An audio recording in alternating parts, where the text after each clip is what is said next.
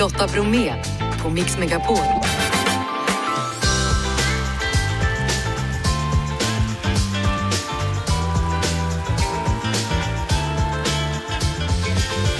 Hallå där och varmt välkommen in till oss denna lill-lördag i dagens onsdagsmix. Sveriges fulaste parkeringsplats, var finns den egentligen? Det ryktas om Eskilstuna.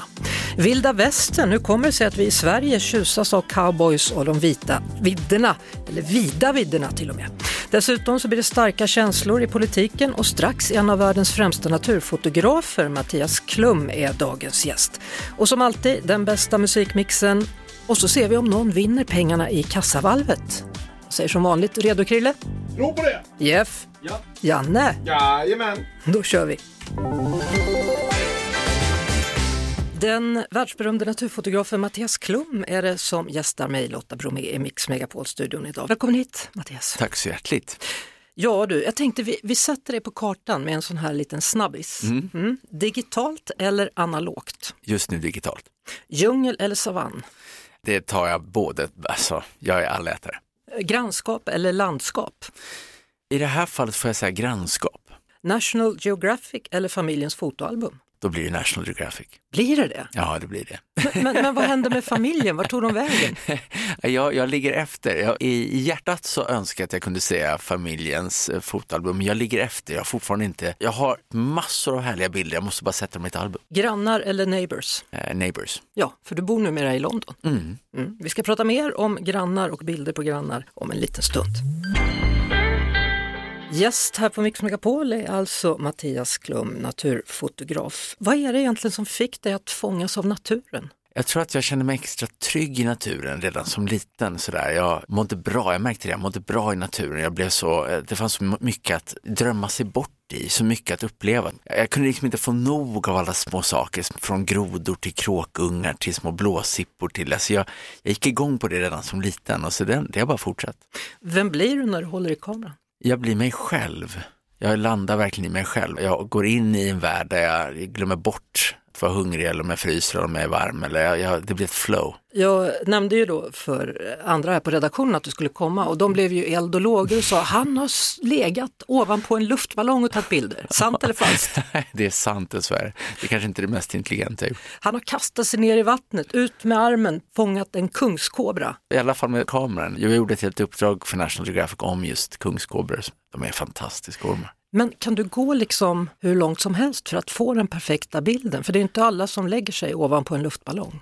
Jag kan gå väldigt långt för att få bra bilder, för att försöka göra en art eller en miljö eller en människa rättvisa. Men jag går aldrig så långt så att jag jag försöker aldrig störa. Jag gör alltid inom ramarna för vad det här jag har framför kameran står ut med. Det är viktigt för mig. Du har gjort otroliga resor och fotograferat nästan hela världen. Då har du något foto som du känner att du ännu inte har tagit som du gärna skulle vilja?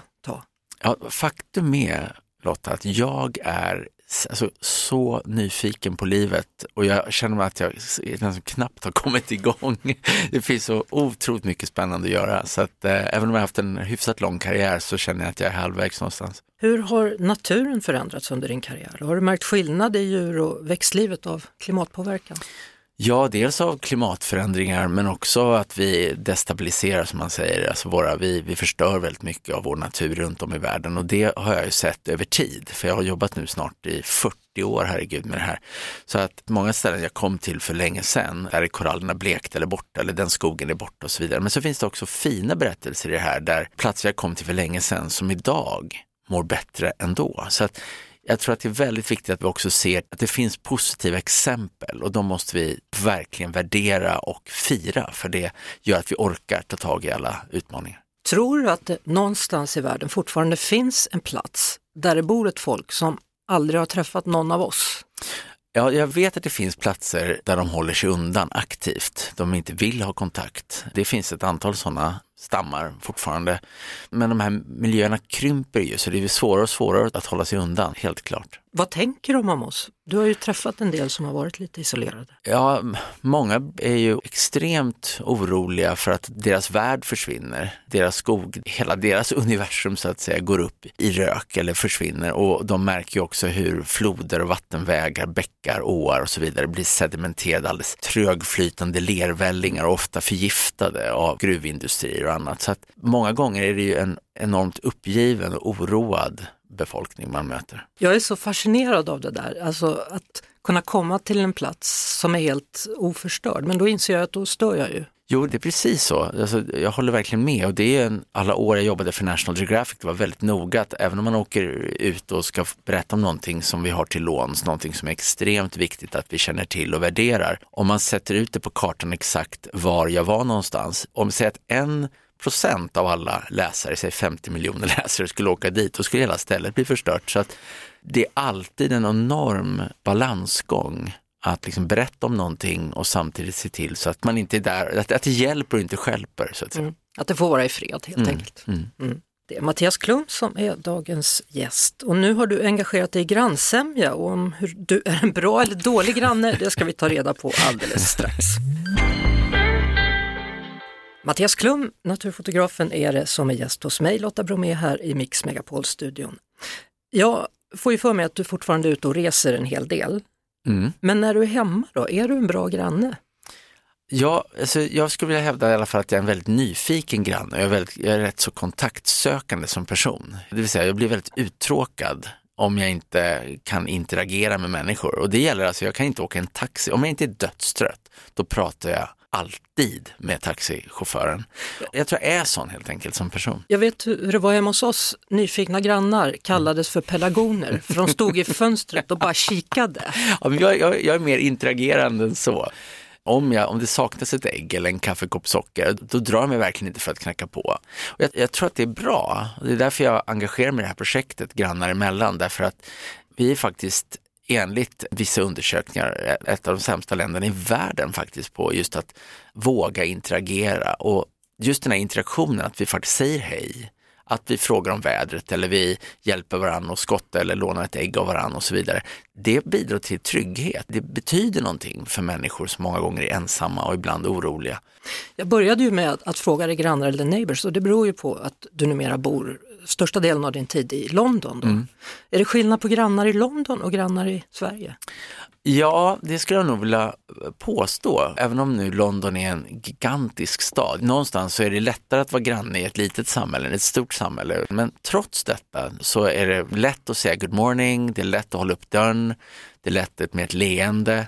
Och då ska vi komma ihåg att då är vi ändå i England och till exempel inte i Spanien där det är helt omöjligt att vara tyst. så att eh, jag, jag vet inte, jag, jag tycker det, det, är någonting fint med det där. Samtidigt så handlar det om integritet. Jag menar, jag tycker också att det är skönt att man också får leva ett eget liv, men just det här att bara kunna säga hej, ett leende och så vidare, det skapar liksom en känsla av trygghet. Alltså det är inte sällan som man läser att någon har legat död i sitt hem liksom i veckor utan att någon har reagerat. Nej, eller hur? Och det är det som är så oerhört sjukt. Och jag vet det att det är väldigt många människor som, som lider av det, lider av ensamheten och man tänker att nej, men man orkar inte ta kontakt eller man kanske inte vågar ta kontakt eller man tänker man har inget gemensamt eller och sen, sen går livet och åren och det, det finns jättemånga exempel. Jag har själv bott på ställen där man knappt vet vilka som bor i närheten. Jag tror att det är, inte minst i dessa tider, jätte, jättebra att eh, ta tag i det där. Eh, vilka likheter finns med grannskap i naturen och människor? Mm. Det finns ju någonting alldeles fantastiskt i naturen och det är att många arter, om man nu ska se det rent biologiskt, det finns ju massa symbioser och massa interaktioner för att alla organismer någonstans är liksom beroende av varandra i olika system på något sätt, precis som organen i vår kropp egentligen. Liksom allting hänger samman. Så om man någonstans skulle man vilja att, att höghus och, och bostadsområden kunde vara likadana. att man faktiskt kunde säga så här, du, jag, min, min snöskyffel, jag hittar inte den, är det okej okay att jag lånar din? Och när det väl, vill, vill sig väl, ja då är det ju så.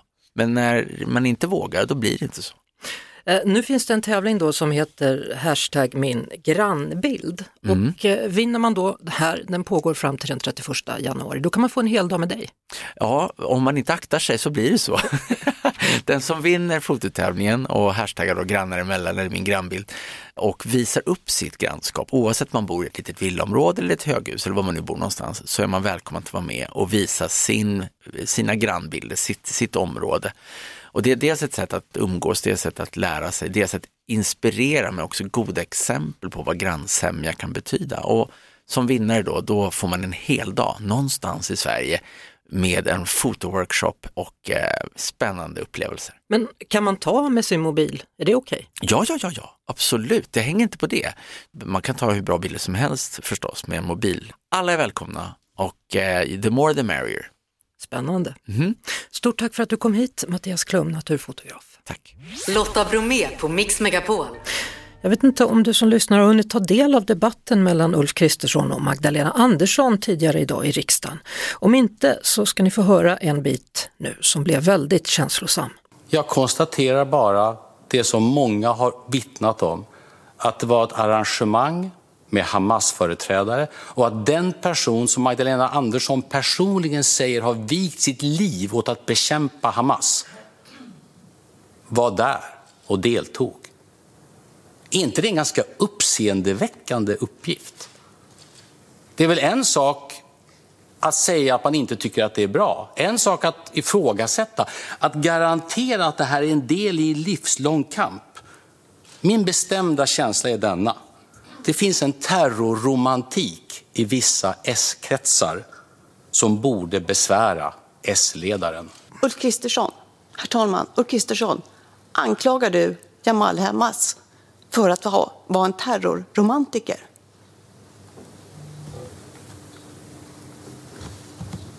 Han, hans sonhustrus familj utplånades för några dagar sedan.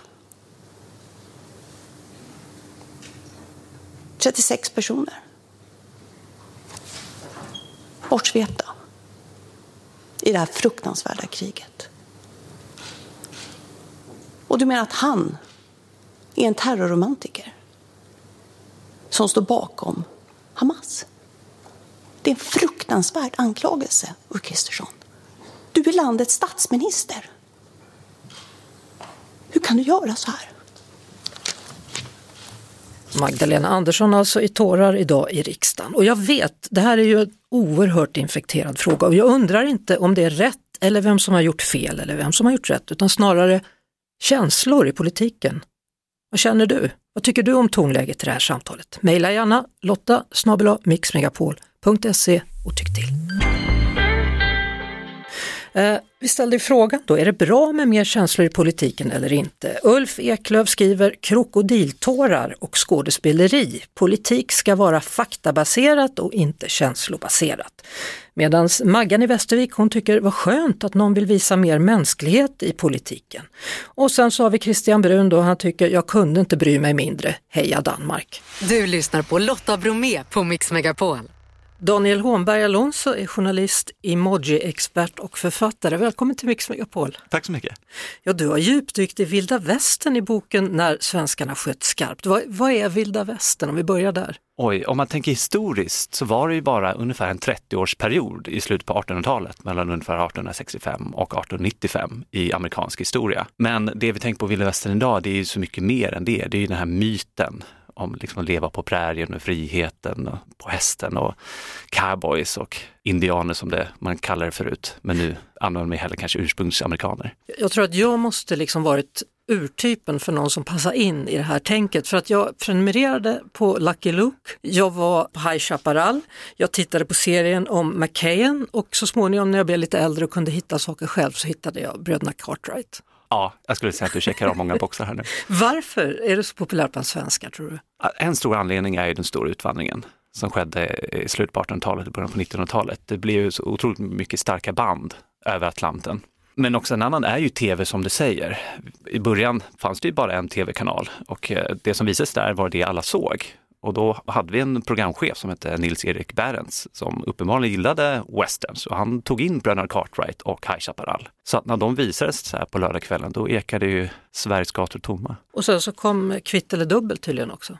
Ja, han var ju programledare för det där precis tidigt, TV1s historia. Så då kunde han ta in någon västernexpert också för att spä på ytterligare då? Det ja, precis. Erik Munkas, ja. englundare. Är det inte fortfarande så att vi verkligen gillar vilda västern? Jag tänker på line dance till exempel, det är något nytt som har kommit de senaste åren. Ja, det är det jag har hittat när jag undersökt liksom, hur stort vilda västern-intresset egentligen är i Sverige. Det är ju inte bara tv och film utan jag räknar även in countrymusik till exempel och square dance och line dance som har varit otroligt populärt här i Sverige. Och jag vet att du också räknar in något som jag spelar, det är Red Dead Redemption. Nu pratar vi tv-spel. Ja, precis. Speciellt tvåan som kom nu kanske tror jag för fem år sedan blev ju superstort här i Sverige. Oavsett åldersgrupp ska jag säga. Både kvinnor och män och barn som vuxna spelade det spelet. Du skriver också i boken om någonting som heter lingonvästern. Vad var det för något? Ja, det är det här udda fenomenet att det gjorts westernfilmer i Sverige med svenskar, ofta på svenska. På 70-talet spelades bland annat in två filmer på High Chaparral i Småland av en regissör som heter Mats Helge Olsson. Tidigare har varit spaghetti western i Italien och kartoffelwestern i eh, Danmark. I Sverige fick det heta lingonwestern efter Småland. Var de bra? De är mer uh, intressanta och underhållande än bra. Ja, jag, jag bläddrade lite kort i din bok där och så var det en bild från den här lingonvästen. Ja, det såg ju mer ut som det var en halv porrfilm om jag ska vara helt ärlig. Det här var ju i början på 70-talet så det var ofta att nu ska vi, måste vi slänga in en kvinna som är naken på något sätt. Så vad tror du då? Är intresset lika starkt och kommer det bestå? Det är annorlunda än det var tidigare. På filmer är det inte lika populärt som det var på 60-70-talet. Men jag tror det är mycket mer spritt. Det är så många som har växt upp med den här kärleken till Bröderna Cartwright och High Chaparral. Och nu Red Red Redemption-spelen har ju fått in en helt ny generation. Så att jag tror det finns där, men hypen är absolut inte lika stor. Sven-Ingvars gjorde tydligen också en westernfilm. Ja, 67. De kände väl att de hade nått toppen på sin karriär i folkparkerna och tänkte att vi lägger pengarna på att göra en långfilm istället. Då kan vi få in många fler låtar och sprida det mer. Och då vill de såklart ha med Vilda Västern i filmen. Hur gick det då? det gick ingen vidare. Den floppade ju totalt, vilket gjorde, innebar att de, de gick nästan i konkurs. De jobbade för minimilön i tre år för att kunna betala tillbaka alla sina skulder. Men om vi pratar just musik så fanns det väl, eh, Little Gerhard hade väl en hit också? Det fanns en låt som heter Hallå du gamla indian. Ja, exakt. Det var några andra. Sista mohikanen tror jag. Ja. Så, så det fanns till och med på Svensktoppen dessa. Ja, Dessa precis. låtar. Och eh, när High Chaparral var som mest populärast, det var väl Lill-Babs som spelade in en låt som hette Manolito, som en hyllning till den mest populära karaktären i Sverige. Vad tror du? Det kommer liksom alltid finnas som en del av vår kultur, eller? Jag tror det bara för att myten är lite odödlig om vilda västern. Det är en fantasi men ändå verklighet som många gillar att leva sig in. Det finns ju 8, 9, kanske 10 westernstäder i Sverige uppbyggda av entusiaster. Gör det? Ja, inte bara High Chaparral. Det finns i Skåne, det finns utanför Södertälje, det finns uppe i Boden, utanför Kramfors. Det finns lite överallt här i Sverige. Men det ska vara inte kommersiellt. Det här är liksom intresseföreningar som Ja, bygger ja, upp okej. det här. Stort tack för att du kom till Mix Megapol och berättade, Daniel Hånberg Alonso. Tack så mycket. Och boken heter alltså När svenskarna sköt skarpt. Lotta Bromé och den perfekta mixen på Mix Megapol. Du, ni på Naturskyddsföreningen har startat en tävling då på er hemsida om vilken parkeringsplats i Sverige som är den fulaste. Hur kom ni på det här? Vi har pratat ganska mycket om att bryta bilberoendet i föreningen. Det är väldigt många som känner att de är beroende av bilen men kanske inte vill vara det. Och när man tittar på den yta som bilen tar så finns det faktiskt ganska mycket andra intressen som också skulle vilja använda den ytan. Va- vad är det som definierar en ful parkeringsplats? Det finns väl eh, två stycken olika eh, saker som jag har reflekterat över där. Det är en grå betongyta, det finns ingen grönska. Det andra är att den förfular en annars väldigt vacker plats. Just nu då så är det en parkeringsplats i Eskilstuna här som har flest röster. Vad, vad tror du det beror på? Jag tror att den beskrevs som eh, apokalypsliknande, eh, om, jag inte, om jag inte minns fel. Sen så kan jag säga att eh, det, alla de här platserna är också väldigt centrala. Och också därför så finns det ju extra intresse för att den parkeringsplatsen skulle kunna användas till någonting annat, som en park eller lekplats eller idrottssynpunkt eller liknande. Vilken har du röstat på? Ja, alltså Göteborg ligger mig lite om hjärtat där faktiskt. Så att det där är verkligen en jättecentral eh, eh, plats i staden som är precis vid vattnet eh, och verkligen skulle kunna utnyttjas till någonting som är ett socialt och hälsosamt fokus. Så vad får vinnaren för pris? Kommunen får ett diplom. Eh, Den personen som har skickat in det vinnande bidraget kommer få en cykel. Och sen så om man röstar eh, så kommer man också vara med i en utlottning av en bok med Therese Lindgren som vi precis har släppt. Så Naturskyddsföreningen då, det är där man går in och så röstar man på den fulaste parkeringsplatsen. Exakt så. Tack så mycket Beatrice Rindevall.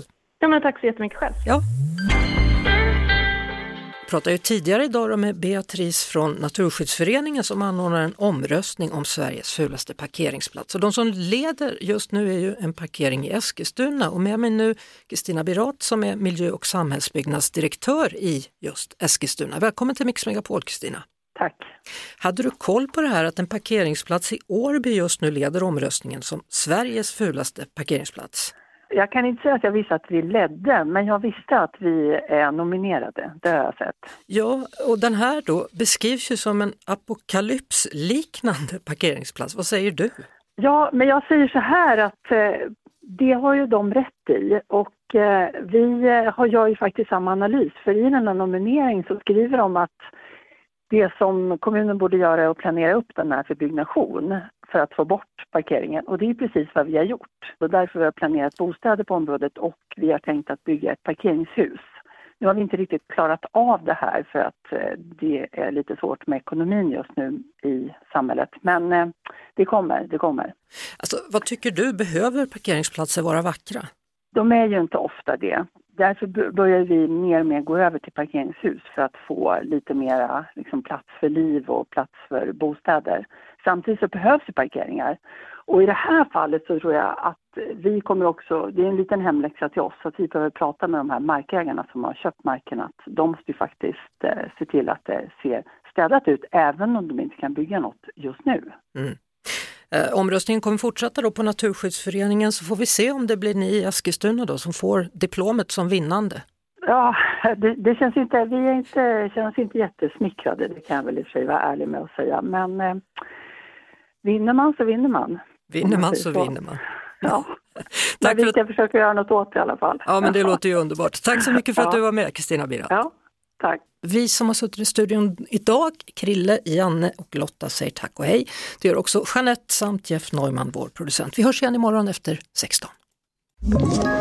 Ett poddtips från Podplay. I podden Något Kaiko garanterar östgötarna Brutti och jag, Davva, dig en stor dos skratt. Där följer jag pladask för köttätandet igen. Man är lite som en jävla vampyr. Man har fått lite blodsmak och då måste man ha mer. Udda spaningar, fängslande anekdoter och en och annan arg rant. Jag måste ha mitt kaffe på morgonen för annars är jag ingen trevlig människa. Då är du ingen trevlig människa, punkt. Något Kaiko, hör du på Podplay. Därför är gardinerna.